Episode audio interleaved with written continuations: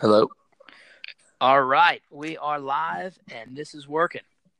Perfect. Perfect. All right, so Steve Armato, advanced training member starting in 2007.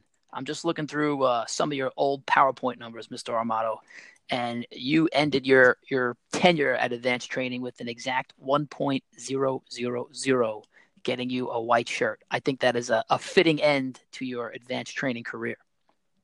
I mean, it it is. That was the number I was trying to hit since the day I started, and uh, the to end with that was actually pretty satisfying because that was always a goal throughout the entire uh, throughout the entire time that I was there, and felt really good to finally get that white shirt on my way out. For for those of you listening that uh, don't know what a PowerPoint is, essentially we take multiple movements. At the time when Steve was doing it, it was a bench press, a squat, and pull ups. We get the max for each one of those movements. We put it into some proprietary formula.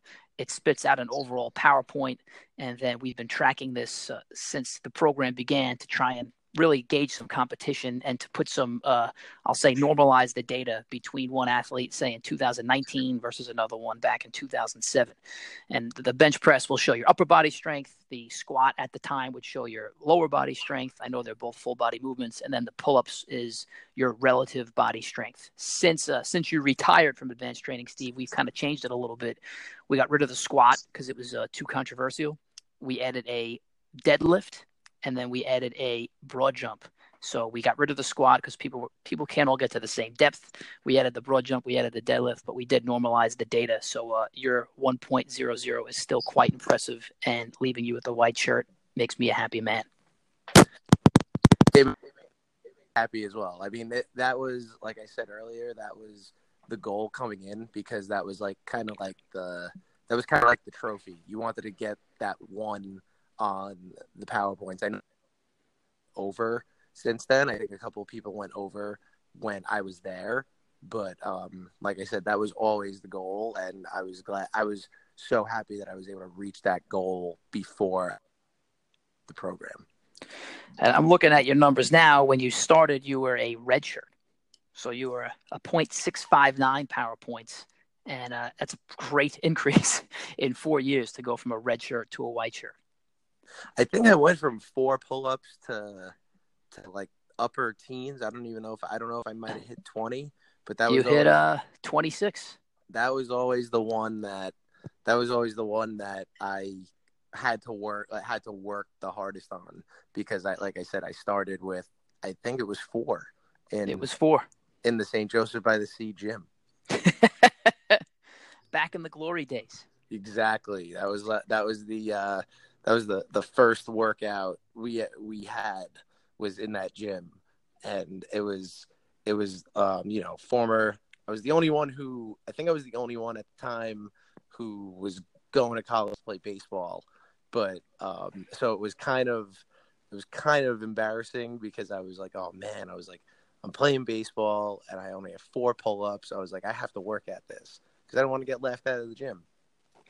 So, just some background information primarily what happens in advanced training it's really geared toward college football players. So steve was a high school football player. He was on a team that i was a coach of. I was a defensive coordinator. He was the starting inside linebacker. And for whatever reason he was one of the few guys he was going to play baseball in college not football and he was one of the few baseball players that were in our program. I'd say i can probably count on uh, maybe both my hands in the 15 to 20 years that this thing's been around, how many baseball players we've actually had. And one of the notes that I had that I wanted to talk to you about anyway, so I'm glad you brought it up, was I always felt like you were a football player playing baseball. I mean, was that was that your mindset, or am I completely off base? No, you're not completely off base. That was that was always my mindset, um, because a, a lot of people tell you know people tell you different things about the sports about the different sports. And you know i considered myself a football player first. I actually didn't anticipate playing college baseball um, until probably i was still on the fence until about midway through my senior year about it, but I always took the mentality of football onto the baseball field because I felt like I felt like it benefited me in a lot of ways to have that mentality. You know, obviously it's different with you have to relax on on the baseball field and the the mindset is a little different when you're playing the game but taking the football player mentality onto the baseball field was something that always helped me. I mean, sometimes people look at me like I was a psycho because I was way more intense than just your than just your run of the mill baseball player. But you are correct. I always took I was always a football player first who played baseball. So so let's talk about psycho for a second. Uh, one thing that always stood out to me in the gym was regardless of weather, temperature, day of the week, time of day, you uh, wore no sleeves. You were a no sleeve guy. Not only that, you started to, as you became a veteran in the program, enforce a if you're training with we with me, you wear no sleeves. So, what what was the reason for that? The main my main reason for that was because I I this was my main reason. At the time, my mindset was that other football players look at baseball players as a little bit soft. And i didn't want to be i didn't want to be soft. I wanted to i, I wanted to set the tone. I, I i wanted to let the gym when you're in the gym with me i'm i'm just as intense as you are. I'm probably more intense than you. And the best way that i'm going to show you that is i'm not wearing sleeves. I don't care if it's 4:45 in the morning it's 4:45 in the morning it's the middle of january it's six degrees out. I'm showing up, no sleeves. You better be ready to train with me because I'm going full speed for the next hour. And then I started enforcing the rule as I became a veteran because we we had newer, younger guys coming in who were also football players. And again, I wanted to. That was really more of I'm a veteran. You're you're coming to train with me. I don't care what sport I play if you're coming in here at 5 a.m. because that was always that was always the time that that I was there. I wanted to just show if you're coming in here at 5 a.m., you're going full speed, you're not going through the motions, and you're also not wearing sleeves. So that was really my mindset there. I didn't want to be the soft baseball player. I wanted to I wanted to set the tone. I love that. So I want to cover two things on this point. Thing number one is that what you did was absolutely contagious. I remember a, a pretty mild mannered Mike Murphy uh, Columbia grad. You know, he's he's going in there, super cerebral guy. He thought you were nuts, and then a month later, he's also with you now, enforcing the no sleeves rule. So, did, did you think uh, people? Did they, what did you what did you think people thought of you when you were saying no no sleeves? At first, I thought. At first, I thought they were.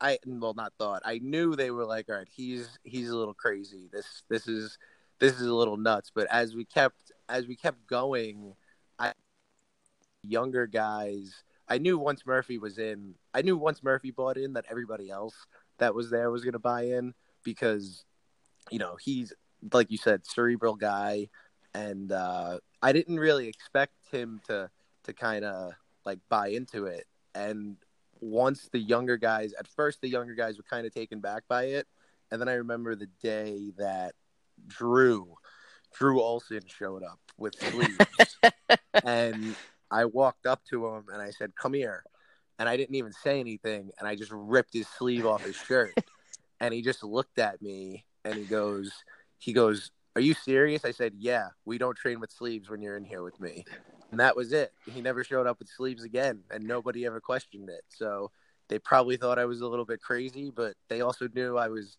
I was serious about it, and you know, I was there to get better, and I was I was hoping that they, you know, that they kind of felt like I kind of, I was there to get better, and I was hoping that they felt like they were there to get better, and this was what we were doing.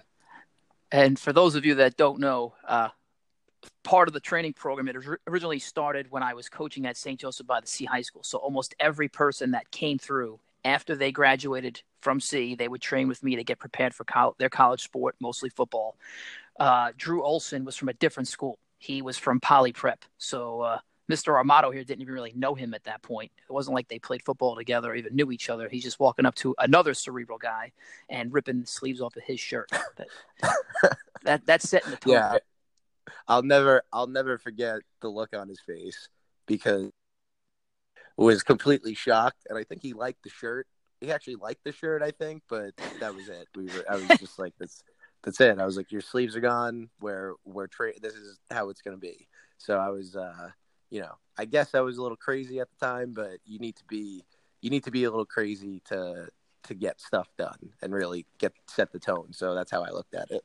And I, I love that point that you made about being soft. On a, on a very personal note, when I graduated from high school, I was not recruited to play college football. I was recruited to play baseball. I was a baseball player and I'm in my dorm and I'm like, I can't do this. I saw all the football players, they were on the same floor as me. And I was like, I just, I think they're going to think I'm soft. So I had to go walk on the football team so that in my own mind, I wouldn't be taken as a soft person. So I, I love that you really did have that football player mentality of I can't be soft. I got to give myself an edge. And really, it, it really kind of intimidated people when they, I'm even thinking about the fact that we worked in a public gym. So, for again, for those of you that don't know, we didn't work out of a high school for a while. We were working out of a public gym, and just people working out there were like, "These guys are nuts." Especially with you and Murphy walking in in January, you know, it's snowing out, and you guys are coming in in shorts and sleeveless shirt, no jacket, just walking out of your car like that. Oh yeah, and I, I think that also with the other people in the gym, I remember because I, I remember when we'd show up, there was only like a couple people there, but I remember we'd be we'd be screaming in the gym at 5:15 in the morning, um, pushing each other, and people. I'll never forget looks on people's faces, looking around, just being like, "What is going on? How do they have this much much energy at this time in the morning?" But that's why I liked being there at that time in the morning because you that was almost like our own personal gym because there was so few people there. But I just remember everything being so intense and people, you know, it's either people would go upstairs. I remember people would go upstairs to finish their workout because we were so we were so intense. But it's that's the way that it had to be. It was full. It was full. 100 miles an hour from the moment you walked in the door to the minute you walked out and it, it's great that you say that because when we first started this thing, uh, we actually had been thrown out of two other gyms before we got to that gym for being too nuts, just too loud, too intense. Uh, this gym kind of it, it, let us do our own thing. And those same people, they're actually still working out at that gym now, but now they really embrace the insanity versus, you know, at the time it was new. Like, who are these guys jumping rope? Who are these guys overhead squatting? Who are these guys doing these chaos movements? Why are they screaming about everything? And, and now it's just like, all right, you know, if somebody misses, they're asking, where is this guy today? You know, they're calling us out for not getting there on time. Uh, so it's it's great how we, you not only transform the group you're with, but you actually transform the people in the gym to now appreciate the insanity of what goes on. Right, and it's great because that that can also lead to you know they might not be working out with you, but it might be it's probably pushing them in a way where they're getting a better they're getting a better workout in at the time. So I think it I think that works, you know. That that definitely and if I'm thinking about some of the most fulfilling moments in my life, yeah, they came from coaching you guys but it's if you guys weren't there and one of those people in the gym said, you know what, I was tired. I came in here and I saw you guys getting after it, and I just I had to step up my game, or I was going to miss, but I, I knew that you guys wouldn't be happy if I missed. You know, it's making an impact on someone who you're not even directly coaching, just influencing them through your actions. So I, I love that you said that. Yeah, hundred percent. I think that's I think that's that's one of the best things about the program in general. I think the program in general is contagious, no matter if you're in it or just around it. I think that's one of the best things about advanced training. So I want to quickly change gears, and I really wanted to start off with this, but we, we got into a much better topic. But uh, it's fitting that you are the first interview that I have for the Advanced Training Podcast. You also were the first ever YouTube video that we had for the Advanced Training Podcast. I'm sure you remember. Uh, the video went viral, 453 views. That's not 453 million, uh, 453 total views, but in my world, that's viral. uh, I, I, think it was great. You know, I remember breaking out my old camera. Oddly, Mike Murphy is the guy spotting you. You have some other legends, uh, Morano and Angelo uh, Morales spotting you. Just, I, I'm just, I think it's pretty cool that we went full circle here. That you were the first podcast and the first YouTube video. Yes, that is that is really cool. I it's actually kind of it actually is kind of fitting and I do remember the video. I remember the the overhead squat because we trained all we trained all summer for the for the overhead squat because I had a test on it when I went back to college for my senior year. So it's actually uh, it's actually an honor to be the first interview and have the first YouTube video. This is uh, this is I'm I'm honored to be the first in both. I think it's pretty interesting that you went to a college that tested in the overhead squat.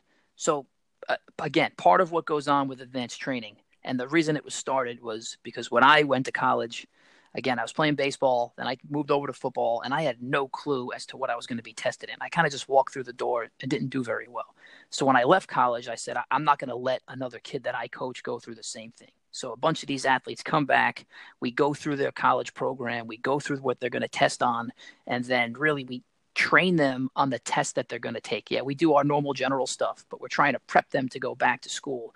Some of the tests are utterly ridiculous, but I, I did think it was cool that you guys tested out on an overhead squat. And for those of the 453 people that watched the video, what you notice is uh, Steve did 175 by three. I think he had definitely had more in the tank. It definitely wasn't his max, but it, pretty impressive movement. Thank you. Yeah, I I had gotten we had gotten that was a um, we had gotten up to I think we got to 195 for two eventually, um, but that was it was an interesting test because we had never that was the first year we really had a new uh, a new trainer that he uh, he was just starting out and he was building programs and he decided one of the one of the movements that he wanted to train to that he wanted to test us in was the overhead squat. And then I asked him about it. It's funny you said that you that interested you because I asked him about it later on when we got back. And he basically said that he wanted to test in the overhead squat because he didn't think anybody would be going too heavy, and it would be a it would be a barometer for him to see if he would actually let people back squat. And I was like, all right, that's interesting. I was like, that's that's fine, that works. And he's like, I don't know how you went so heavy all summer. He's like, because I I was I wasn't even close. Like nobody else, everybody else kind of. One guy went to like I don't even think the other guy went to plates. I think he went to 35s on each side. So it was kind of shocking to everybody that was there, but kind of impressive. And I was like, you know, I'll just, I'll just let Coach Mahoney know about this. It's fine. And uh, I'll give my own two cents on this. I 100% agree with not rushing into a back squat, especially with baseball players. You have external rotation, uh, high load on your spine. If you don't have good form, you have problems, which is one of the reasons that we also took it out of our PowerPoint testing. I'd also say that it's a if a guy can't get the weight over his head or if he can't get it down properly that, that's the other part of it. It's not just getting it up. It's when you're done with the set getting it down without ripping your shoulders apart. I would be super hesitant to test that uh, but i i guess in his mindset guys weren't going to do that much weight anyway so it was a good precursor to what he wanted to do with the back squat. Yeah and then half the i mean he also then he didn't let he didn't let half the team squat that year I remember he was like, "Your form, your form's terrible. You can't, you really can't overhead squat." He goes, "You're you're not allowed to squat." So you had to pass that. You had to pass that movement in order to be able to squat. But then by the time I don't know what happened after that because he built more programs and like kind of went, he switched things around. But that was his, my first year, his senior year. So I remember talking to him about that and saying that. But you're right because getting it down getting it down without basically ripping your shoulders apart is just as important because especially if you're a baseball player you're using you're using you're throwing every single day when you're in college. So you're absolutely right about that. If if you're listening to this uh, so the first thing is what is an overhead squat? Well instead of it's the same movement as a squat normal squat except with instead of having your hands behind your head with a barbell on your back you have your hands over your head. And if you're looking at the advanced training logo, that's pretty much what it is. It's a guy in an overhead squat. Now, the key to it, when you get it up, this is the way I like to, to do it, is instead of doing a military press, to do a closed grip push jerk this way to save your shoulders, then move your hands out a little bit, and then when you're done, bring your hands back in and bring it down as if you were doing a push jerk again in that narrow grip position, so that you don't get hurt. Uh, it's stupid to get hurt in the gym, and it's even stupider to get hurt while you're going to and from a movement that you're doing. So, uh, a huge coaching point. It's a very big coaching point about how you get the weight up and down, and it's not just about the actual form on the squat. It's the entire setup. The, the, the set starts as soon as you pick up the barbell. It doesn't start as soon as you begin your squat. So we're quick quick transition. Uh, we're talking about videos. You're the first YouTube video ever. What what are you doing now? What is your career now is linking to to movies? I mean, you made your first movie with me, and I think it was like 2009. What are you doing now? Yeah, so now I am running a. I finally took the leap and uh, started my own business called uh, Lark Media. Um, we am basically still making movies. I'm still just short movies. Uh, it's a content creation company for it's for businesses, for sports, for brands, really for anything. We create content, we tell stories, and we we try to get get people we try to drive people to your business program page whatever it is through the use of video so in a shorter version video marketing is really what what i do now with my company and you've done three maybe i'll say four films for me and, and my groups that you did like a, a, sneak peek behind one of our workouts then you did a, a two part documentary on what you call what the the trade the greatest program you never heard of. Yes. Yes. and then you did one uh, for the high school that I coach at now, St. Peter's, and it, insane, insanely high reviews on all. I'll say four of those films. So great work to you. My my question to you is, how did you become so good at being invisible? So just for those of you that don't know, he, he's there. Let's say at the football one, he's got drones, he's got multiple cameras. We're all mic'd up and we're in the middle of football camp. It was kind of like a hard knocks for high school, but we never felt like we were on film. You know, you got these wacky high school kids; they're not distracted. You you were there, but you weren't there. How how did you do that?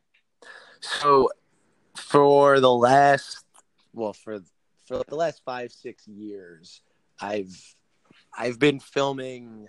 We've been interviewing and filming professional athletes for a while. We used to do this series with Sports Illustrated where we would go interview a player and then they'd tell us, all right, you have this practice time, but you can't bother them during practice. You have to, you need to get what you can get. Um, you need to stay invisible.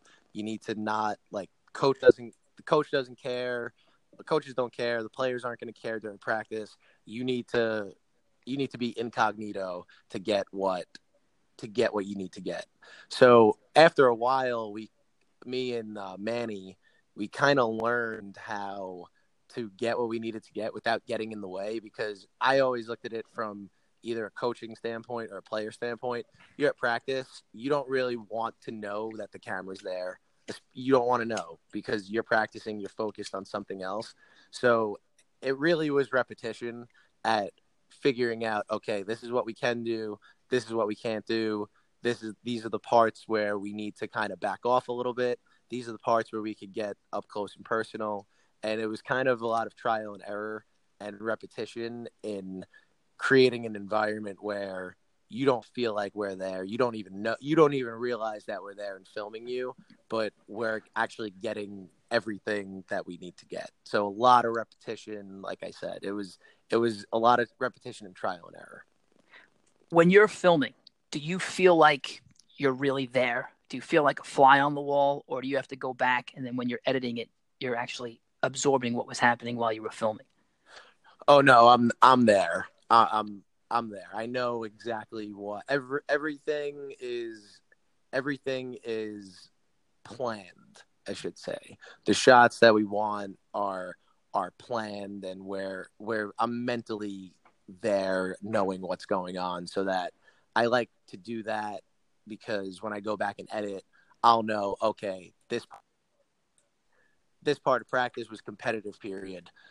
I know exactly what I have. I know exactly what what's there and it helps the edit move along faster. So like when you're shooting and you need to really be you need to be present when you're shooting because when you go back to the edit, it's it just makes the edit so much easier and speeds things up a lot. Now, did you think that your experience with me as a, as a player, as a guy I trained, did that help you become even more invisible during our sessions? Like, did you know where I, where I was going with things, so you just were able to move a, a certain way or go to a certain part of the field just because you knew me so well? Yes, that was that was a big part of it. I also knew I knew how quickly I knew how quickly that your practice was going to be moving. So I knew exactly I didn't need to overshoot anything. You know, I didn't need to I didn't need to get the same drill six times. I needed to get it twice and then move on to to the next thing. So knowing you and the speed and knowing kind of where you were going definitely helped a hundred percent. So for for those of you that don't know me, and I'm sure if you don't know me, you're probably not listening to this podcast anyway. Uh, I am obsessed with efficiency and effectiveness, and it, it, goes all the way into a football practice, a gym session. It, it doesn't matter what it is. So what Steve's referring to is we have very very high paced practices there is very little like i'll say uh, detailed conversations going on in the field. We're constantly moving and our practice time is usually somewhere between an hour and 15 to an hour and 30 minutes. And our, our thing with our guys is you're not going to stand here forever. We want you running around like your hair is on fire and we'll do most of our teaching with film or uh, the board after practice but we really want you moving and moving and moving during the course of a practice. Oh yeah and it's pretty impressive to see I mean, I've never seen a practice. I've honestly never never seen a practice that moves like that. And I was jealous because we used to have at sea. This isn't a knock on on old coaches or anything. I'm just saying we used to have some of the longest days ever, and you you lose when you're a teenager and you're in you're in high school. You know, you're not mentally there hundred percent of the time when practices are so long. You're you're kind of you know you're you're mentally wearing down and you're you're physically wearing down. And because there's lulls in time you're actually thinking about it. So it was it was impressive to it was impressive to see the the efficiency of of your practices. It was unbelievable actually. I'd say uh, as a coach in long practices, I'm not mentally there. I'll start like cramping up. My mind will wander. And there's only so long I could focus. And I, am thinking now with the way things are with, uh, I'd say instant gratification of your mind. You know, you're kind of flipping through Instagram pages. You're you're flipping through things on the internet. It's really hard to keep people's focus. So it, it is part of why we have such quick practices because it's hard to keep people's attention for that long. Right, and you and also you I feel like you keep them, you keep your your players mentally healthier by doing that as well, because they're not like you know they're there they know they're only there for this amount of time and they could focus for that amount of time. They don't have to worry about to worry about being there for a four hour practice. You know, I think I think mentally that's just that's a hurdle that they don't even have to think about. They know, all right, I show up, by the time I'm by the time my mind's starting to wander, Coach Mahoney is bringing us together to give us to give us a talk, and then we're out of here. Right, and, and I think it plays into like uh, Parkinson's law, where you're going to take as much time to do something as the time that you're given, and the Pareto principle, where 20% of what you do affects 80% of your results. So for me, it was the short practice will force us to focus on the 20% because we don't have enough time.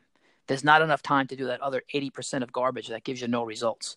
So even with the coaching staff, it's you only have this long. You're not getting any longer. Practice is only going to get shorter than this. So don't do a drill that's not going to relate to what we're doing on a football field. Don't do it. You don't have time for it. There's no reason to do it to make up a crazy drill because you're not going to have enough time to put in what you really want to put in. And that and that makes it all makes perfect sense. Um, it all actually, it all works really well when you when you see it. I really wish. I mean, I know you probably don't want people to see your practices um, live, but I feel like that's like I feel like it's almost like a clinic in coaching um, to see one of your practices with how quickly everything moves and how there's nothing unnecessary that goes into it. It's it's really really one of the most impressive things I've seen.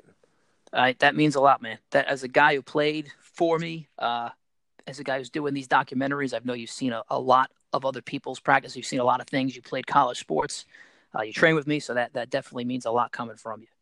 Of course, of course. I mean, you know, you know, I hold you in the highest regard, and uh, obviously, just seeing you in action, doing what you do as a as a coach and just a person, it's it's amazing. Appreciated, man. Appreciated. So I, I'm gonna quickly change gears. Completely different story. It's uh fourth and one. The defense is holding down the goal line against the perennial powerhouse St. Anthony's. You uh we're on the goal line. It's the end of the game. There's like one second left. We are winning the game. I believe it was 35 29 at that point. And uh, St. Anthony's runs the ball up the middle. You bury your head through the hole. You strip the running back of the football, and the refs call a touchdown. So I'll repeat that again for those of you that are listening and don't believe what I'm saying. Steve goes through the hole on fourth and one against the perennial powerhouse. These guys, St. Anthony's, they've won championship after championship after championship. Here we are, a blue collar team that finally made it into this team's division, let alone like going to games with them. We actually got into their triple A division in New York City Catholic High School football. You make the tackle behind the line of scrimmage, you pull the ball out of the running back's hands, the ref score, uh, rule it a touchdown. What's going through your mind then, and what's going through your mind now? Is it still like haunting your dreams? So it, I've I've think about it. I I used to think about at the time when it first happened. I thought about it like every single day up until probably like my junior year of college. Now, now I think about it less. It still does come up to me a little bit. Um, and I remember at the time I didn't know what happened because if I haven't watched it on video, uh, I actually haven't watched it on video since film the the Monday after. Um, I if you watch the film though, I didn't know what what happened like with the ref's call because I remember pulling the ball out and I got pushed. I got pushed into the end zone and I had I had like two or three guys on top of me and I had um, one of their linemen like trying to like turn my turn my wrist because he knew I had the ball. So underneath the pile, one of the linemen was trying to turn my to get the ball from me. And and I was I was and I just remember getting up and I'm like, wait a minute, what happened? Because I had no clue. I had no. I didn't even have time to get up and hold the ball up because I had guys on top of me. So I had really no idea what was going on at the time. I just got up and I was in shock because I'm like, I am handing you the football. How is this a touchdown? And I mean, I, I at the time it was that was devastating. I mean, I feel like we, I feel like we knew we could play with them at that. I feel like the only thing we got out of that game was we knew that we could play with anybody in that league. Um, I think we knew that beforehand, but I think we really knew it after that because we felt, you know, we felt like we got robbed. But I think, I think if we if that call is made, I think that season ends up a little bit differently, to be honest with you. Yeah, and, and look, that was a statement game for us. I, I, think we went to their house the year before that. We were playing above our heads, and we had an insane 49 42 game with them. And this is a team that was blowing everyone out. Again, they're blowing everyone out the next year, and we're winning for a huge portion of the game. They kicked a field goal that was missed, and they the refs gave you know it's on this thing was actually on TV, not just film. They missed it. The refs gave them the the field goal, and then this happened. It, it definitely turned. It, it, definitely was a. I don't know. I, I agree with your point to the to an extent that it showed we can play with anybody, and I also agree with your point that it also was it was emotionally draining. I, I believe did we play Farrell the week after that and win? No, we played we played Farrell. We played Farrell the week we played Farrell two weeks ah, before. Okay, that. so that Be- another because, big win for the program. Because two weeks before that, I remember two weeks before that we beat Farrell for the first time on the varsity level, and then we had the the letdown game against Iona the next week. um, at home. We we kind of came out flat. I think we lost to Iona, and then we played St. Anthony's, and we had to get back up for St. Anthony's. Um, that's I I'm pretty sure that's the the order it was in. Now, do you think that the the pain of that moment has it, it helped improve any other facet of your life? Um, yes, in ways where where even if it really in just a just like a, a business or personal sense where if I feel like it was more along the lines of in my life I was able to now not able to but speak up more for things that if not that they didn't go my way where I felt they were where I felt like the other person was definitely wrong or handling something the right way or trying to take advantage of me in some type of way. I feel like that moment helped me speak up more because now it's like, all right, you know, you know this is wrong. You know it's not. You know this is, you know this is wrong. You know what you know what's right, and you have to stand up for yourself. So I think in that kind of way it helped. I mean, obviously that day standing up for myself doesn't matter to referees, but I think in life it's something that's really important, especially in business when you start business and sometimes you know people try to take advantage of you at times. It, it's an interesting point because at the time you you definitely were not going berserk that you had the ball in your hand. And I, I remember that you did look confused. I think we all were confused. It, it was a, a, jumbled pile.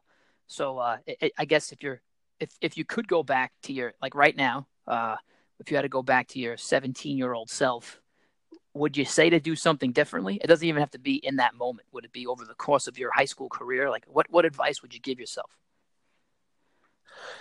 I think uh, the advice I would give myself. I mean, in that moment, I think the only thing I would have done differently is probably would have got kicked out of the game.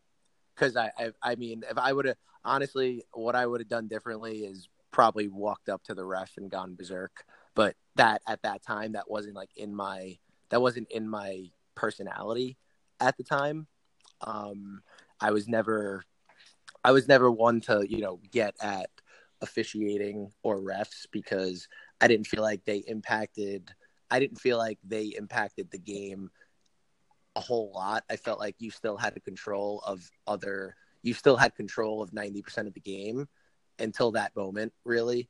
I mean, obviously there were other parts of that game, other plays in that game that could have gone differently where it doesn't come down to having the ref make that decision.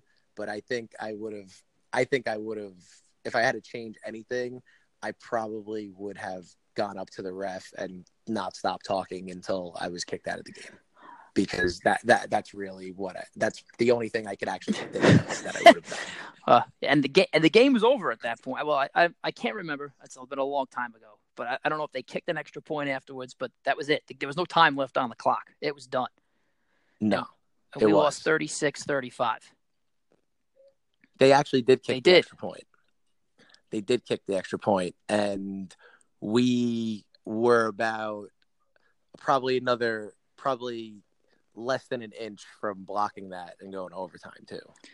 Uh, again, another side note: I'm I'm a big, big, big stickler for blocking extra points. To me, it is the measure of a man because you've you've been scored on, your back is against the wall, you're tired. It's probably the lowest point of a game for you, and I think it just takes a team's will for blocking an extra point. It's something that we we put in instantly. It's like part of our defensive package is an extra extra point block, and we've just gotten better and better and better at it. So yeah, it, it eats at me that we missed that thing by uh, millimeters. Now that now that you're now that you're saying yeah. it, it is it is back in my mind. It was it was it was yes, it was honestly I don't I think it was a fingertip probably away. So I uh, that's a game that's a game the that last the last play to the extra point the whole thing is something that I'll never I'll never forget. Let, let's uh let's change gears again. I want to get into training and get off this very sad moment of losing 36-35 to St. Anthony's. So in your entire life, what was the worst training advice that you've ever gotten? The worst training advice that I've ever gotten. Oh man, there's been a lot of bad training advice, but um, I think the worst that I've ever gotten was well, I don't even know if this is advice. I think this is of I don't even know if this is advice. I think this is just more of someone talking and not or just someone speaking and not really being aware of anything else that has to do with training and fitness. I had a coach tell me that how fast I am is means how in shape I am. So he he wanted us to run you remember this. He wanted us to run the uh 16 110s all of them in like under a minute or something like that all all, all of them and I I remember I got to number 7 and I kept my time kept going up and he was like this just means shape and I was like what what do you mean this means I'm out of shape? You gave us two weeks to do this test. And he's like, no, speed, speed is your barometer of how in shape you are. I was like, dude, I just did 29 pull-ups. I don't know what. I think that's a better barometer in shape than than this test. And, uh, I think that was one of the worst. I don't even know if that's advice. That's just one of the worst pieces of information I think I've ever received. Well, I think what happens is that there is a, a mistake of thinking that being conditioned for long, I'll say long cycles of endurance versus high repetition of speed, they're two, they're not the same thing. So for people that don't know, there are some colleges, most colleges have conditioning tests when guys get back from their summer break to make sure they were, haven't been doing a, a whole bunch of nothing over the summer. And some of those tests are just awful. Actually, most of those tests are awful because they're conditioning you to do something that is not going to carry over to your sport. So, if you're thinking about the 110s that Steve was just talking about, you essentially start, I'd say, at, let's say you start at the end of the end zone of a football field and you run to the beginning of the end zone of another field. That, that's a 110 yards and you get clocked. And in some schools, they give you a full minute. So you sprint down there. The clock starts, the second you sprint, and then you get to the other side and you get to walk back and then that clock starts again at one minute so you have to basically get there come back within a minute and then start again and doing 16 of those in a row is extremely extremely challenging but that thing is not carrying over to the speed of a football play which lasts about four seconds and is usually about a i don't know maybe 10 yards maybe 20 yards on a big play so yeah there isn't a lot of correlation you could be very fast and not well conditioned for endurance, or you can have great endurance but not be conditioned for speed and explosion. And I, I think a lot of those sports are confusing it too. It, it really kills me when I see fast twitch sports or a speed sport or a power sport like football or even baseball. You know, it's not like you're running 10 miles. You're literally just sprinting to home plate to first base or sprinting for a ground ball or sprinting for a fly ball it, there's no correlation to running miles and miles or doing these insane high endurance workouts that just it, and they're also making you smaller, weaker. It's just I hate all that stuff. Yeah, and and it was the thing that got me was we we I remember I remember coming to you and I was like they just sent us this email. Our test is in 2 weeks. The 16 110s and you went, "Steve, I have you go, I have football players that have been training for four months for this that might not pass this test. I was like, why would he? I, I was like, I have no idea why he would give this to us now, especially we're baseball players. This has nothing. We don't. We go ninety feet at a time. You know, I was like, this is incredible. And then to get told, oh yeah, you're you're just not in shape. I was like, dude, I just did twenty nine pull ups. I don't know I don't know what what you're watching, but this is just completely out of hand. It's it's a different type of shape. I, I think if we're taking something from this conversation, it's a it's a very different type of shape. Now, oh yeah, I think it is, and I think the the I think you need time to be able to pass that conditioning test. I don't think it's impossible, but I think you need more than two weeks. Yeah, there's a skill to the test. There's a way to control your breathing, to control your strides, to control on that one how you turn around. Do you do you jog back to the line? Do you walk back to the line? Do you pace yourself? You know, do you, do you sprint back to the line and take the rest while you're standing up? These are all things that need to be coached. And in a two week period, it's not easy. Now, granted, look, if you're in great, I'll say, if you don't have a lot of body fat, if you have great running mechanics, if you're fast, it'll certainly help you because you're not wasting energy running up and down that, that 110. But uh, in a two week span, there is not a direct carryover from, say, a, a, a, a 90, I'll say like a 90 foot sprint into a 110 yard sprint. Yes, I, I think I would. I think I would agree with that one as well. So, uh, if I, I want to ask about what's the craziest thing you've actually seen inside of advanced training? Inside of advanced training, oh man, I've seen a few. Um, I think I th- I, there's a couple. I mean, anything that that Frank Torres did, I think Frank Torres did a few things while I was filming. He did a couple things while we were filming because he knew the camera was there. Um, but I think from that day, it wasn't him that I was that I was like, all right, this.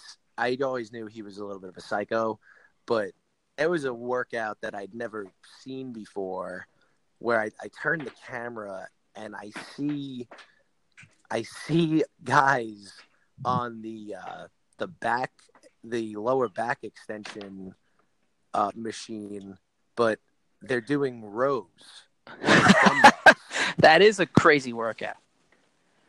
So I I like turn and I'm like, what is this? and it all it all makes sense. But when you're watching it, you're for the first time you're watching it, you're just in awe, especially because most of these kids are they're rowing, they're rowing probably like 75s or 80s.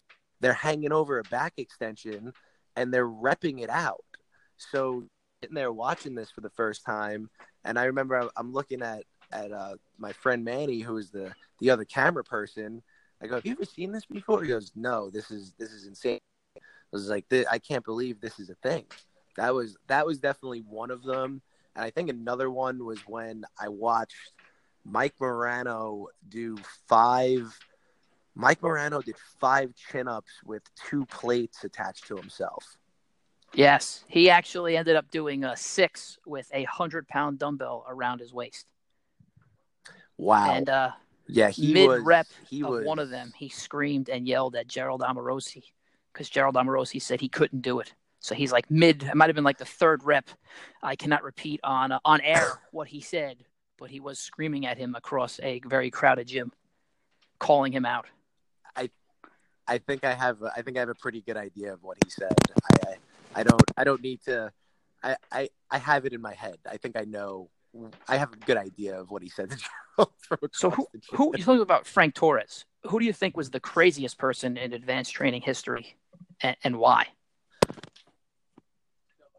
So I think Torres is probably number one because first of all, he he loved competition and he loved showing up and getting in other people's heads around that were training with him. So it was a li- on his end. It was he loved to talk, but he also he loved to it it made you better in a in a crazy in his own sick and crazy way it still made you better from him coming in and talking to you the way that he did and he also what i would notice with him is you were always you have a famous line where you you always would say don't throw paint on the mona lisa but he would come in and he might start at a certain weight doing an exercise and by the time he's done his he's just he would just add he just wanted to add so much more to it that was not what you really wanted him to do and he always would fight to add more weight no matter what it was and he'd and if you let him he'd always he i just feel like he was always the guy who was like i'm not gonna let anybody really tell me what I can and can't do. And he was a he was he was a lunatic, but he made I, other people better. I, I think it's it's a great point, and he did not like rules. He did not like order, and here I am with just talk about the Mona Lisa. I, I did a painstaking work on creating his workout sheet, thought through for weeks of what weight he should hit over the next month. And it's I think it bothered him that I was telling him what to do, and who am I to put restrictions on him? Yeah, it, in in his own in his own sick and twisted way, it definitely did bother him. But he, the thing was, he he loved. The other thing was he loved you, and he loved the guys that were that were there. Like he would do anything for those guys. But while you were there with him, you had to deal with him. If You had to deal with him being in your ear chirping you the whole time. You had to deal with him saying like, "No, that's too late. I'm going. I'm going heavier than this." You had to deal with that. He was.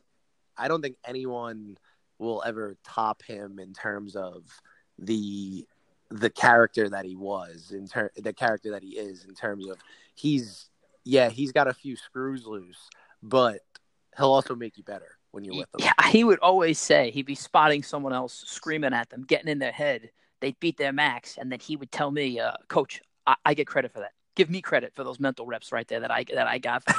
don't don't give it for him. Give it to right. Me. Right. Like he he did it. It was it was almost it was like pre it was planned beforehand that he was going to be doing this. I don't want to give him enough credit and tell him that he planned that he planned that to be chirping and getting these guys to to reach their max because I don't think he thought that far into it. I think he just, you know, he was just talking from the moment he walked in to the moment he walked out. But I guess he does deserve a little credit for that. so along that same line, uh, you remember the challenge again for people listening that don't know what goes on in, in, advanced training we have something where at the end of a workout we'll have one person in the group challenge another person to in a group in the group to something competitive that's physical sometimes it's physical and mental. And the winner gets this nice championship belt and the loser gets basically nothing. And then you just keep doing it over the course of a year and whoever has the most wins is the, the challenge champ for that year. If if we made this a tag team event and you uh, could pick any person in the history of advanced training to be your tag team partner, who would it be and why? I have two. I have two people for this. I I hate to keep bringing his name up, but I would definitely pick Torres. like he he he's he's the number one pick. If you're going if you're going tag team, he's the number one pick because he will get inside the other team's head first first and foremost. He he'll he'll chirp at them all day, get inside their head, and secondly, he refuses to lose. I remember I watched a challenge. It was it was when we were there filming. Actually, he it was the band. I think I think it's the is it FTS band holds, um, where you you bring it you put the band on uh, the squat rack and then you yes. lunge and you pull it to the middle right. of your body. I I remember the first someone challenged him when we Billy were there, Blanco. and yes, and Blanco is not a slouch either, um, in anything for that matter. And Blanco put up a pretty solid time, and Torres just blew him out of the water because he refuses to lose. He knows he he just knows. He goes. I, he just tells himself, "I'm gonna win," and that's it. That that's he's the number one pick. I, I, I don't know if you remember, far. but on the documentary, you know, Blanco challenged him, and it, so it's it's actually a lunge hold where you hold a will uh, call it a power band. Our bands are from Elite FTS, so you're in a lunge hold and you're holding the band out in front with your arms out as far as possible in front of you. So the band is kind of yanking you while you're in this lunge hold. So it's a double horrible thing. You're in a lunge hold and you have a band yanking you. Blanco challenges him to that. You have Torres on film. You're asking him about the challenge. He says, Yeah, Blanco just challenged me to, I don't know what he just challenged me to, but I'm going to beat him in it. Like he didn't even care what the challenge was. He was just going to beat him in that challenge. Exactly. He didn't, he doesn't care. He just, he, he won't lose. It, it won't happen. Eh, Who so who was your number two? He's my number. Who's your number two? No, number two is Teddy Clohessy because he he's another one who was a he was a lunatic as well, but I don't know where it came from. I feel like Teddy always had this like freakish strength. Like he never looked he never looked enormous. He always looked, you know, he always looked like he was in really good shape. He always looked like he was he was he had decent size, but he never looked like the strength that you saw him when he put up numbers and the things that you could see him do in the gym. He was a I think he was just a freak of nature with some of the numbers that he would put up. So that and he also had a couple so if you He's, he a, he had that he shared with Torres that I don't want to lose where he would push yes. his body past the brink of what it should have went to. I just can't lose. On the flip side, though, he was not a trash talker at all. Like he just no. Torres was the ultimate trash talker. He'd get in your head, and Clohessy was just a legitimate workhorse. Workhorse. That's it. Oh, oh yeah. And I think with with Teddy, I think he would demoralize the other team a little bit more if we were in a tag team challenge situation because he doesn't talk and he stays quiet but then when you watch him actually do something, do a workout, I think it's just demoralizing to watch somebody who doesn't say a word the entire time and then just blows your doors off with the weight or the amount of reps that he's about to do. Yeah, I, am looking at the data now. So Torres won the Tough Man in 2019, and then Teddy was the winner three year, three times in a row after that. So two two really good picks on your part. It's, yeah, I, I, I, I know I know the scope of advanced training. I, I know who I know my I have a draft. I, I have a draft. All right, I'm gonna I'm gonna wrap this up with a non football related question. Uh, this is more for me to just rob a good idea from you because again I'm a person who loves efficiency. What's one thing that you've done, and it could be football, it could be training, it could be anything. I don't care what the form form is, but have you done something to remove clutter from your life or simplify your life in the last say two to three years? Have i done something to remove clutter from my life or simplify my life in the last two to three years? Um well what i've done is i don't know if it's removing clutter as much as it is taking a step back and being able to actually you know focus on something for um, an extended period of time because I I remember a couple couple years ago I'd been going through where I I couldn't focus at times. There were times where I couldn't I couldn't you know get done what I needed to get done. I'd be I'd start something and then I'd be like, oh no, wait, I want to do I have to do this instead. I want to do this. And I remember listening to a podcast and someone said, read. Reading will slow you down and reading helps you focus. So I actually started reading again and it kind of not kind of, it actually calms me down, centers me and helps me focus throughout the rest of the day. Now, are you reading a specific type of uh, genre or is it just reading anything? It's not anything. I I read I started reading a mix of things. There's there are business books that I read because I, you know, I always want to learn more about how to grow a business because that's what I'm currently doing now, but also um, autobiographies of successful people. So one of my favorite ones is uh, that I'm not I'm not yet. I've I've been reading it for a little bit. Um, Total Recall by Arnold Schwarzenegger. Um, his whole his whole life story, it's wild. His oh. whole story is wild. I know it's a it's a biography, so things might be a little exaggerated, but I think reading stories of successful people and how they did it, it not only helps me, you know, focus and concentrate, but it kind of gives me something to to look at and be like, you know what, if they could do it, I, I could do it too. What what I like about Schwarzenegger, at least from listening to the podcast that I've heard, is that he used his body as the platform to become successful in one thing and then become successful in the next thing. And I, I thought I heard him say, somebody say, maybe it was on Tim Ferriss's podcast, that he was actually a millionaire before he was a movie star.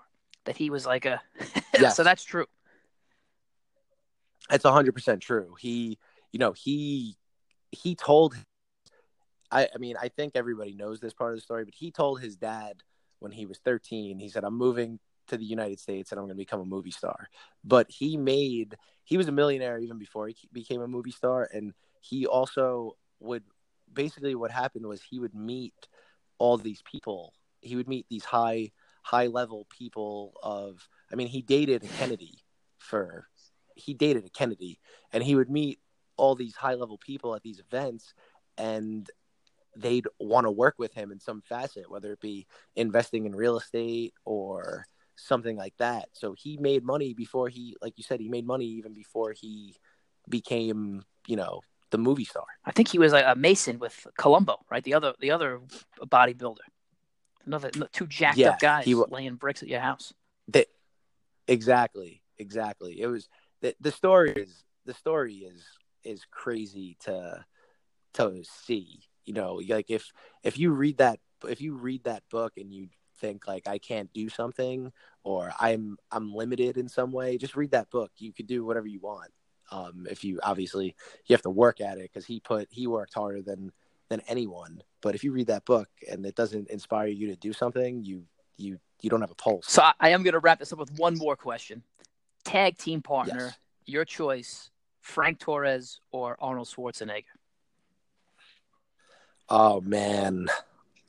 Ah. I'm well, you know what? Torres has the youth on him, so I'm gonna go with Torres. I'm gonna go with Torres. I'm gonna go I'm gonna go Torres. He's got he's got the youth on him. I know Arnold is definitely Arnold's definitely smart. He's got you know, he's he could probably figure out ways to do things. He still lifts heavy at his age, but I think I think I'm gonna go with Torres on this one. Frank Torres, if you are listening, I'm sure that is uh, making you very proud right now. You are living up to your to your crazy mantra of, of, of who you are. So uh, good stuff. All right, Mr. Armato, we're at about an hour. This has been awesome. Thank you for making this first ever interview on this podcast easy. I love you, man. Thank you very much. Love you too, Coach. Thank you for having me. Um, I'm excited. I'm excited about it, and uh, good luck with everything else. Uh, the coming into the new season. It's spring ball. yes, now, sir. Right. It is about that time. All right. Awesome. So thank you All very right, much. Steve. Thank you. Have a have a great one. Bye.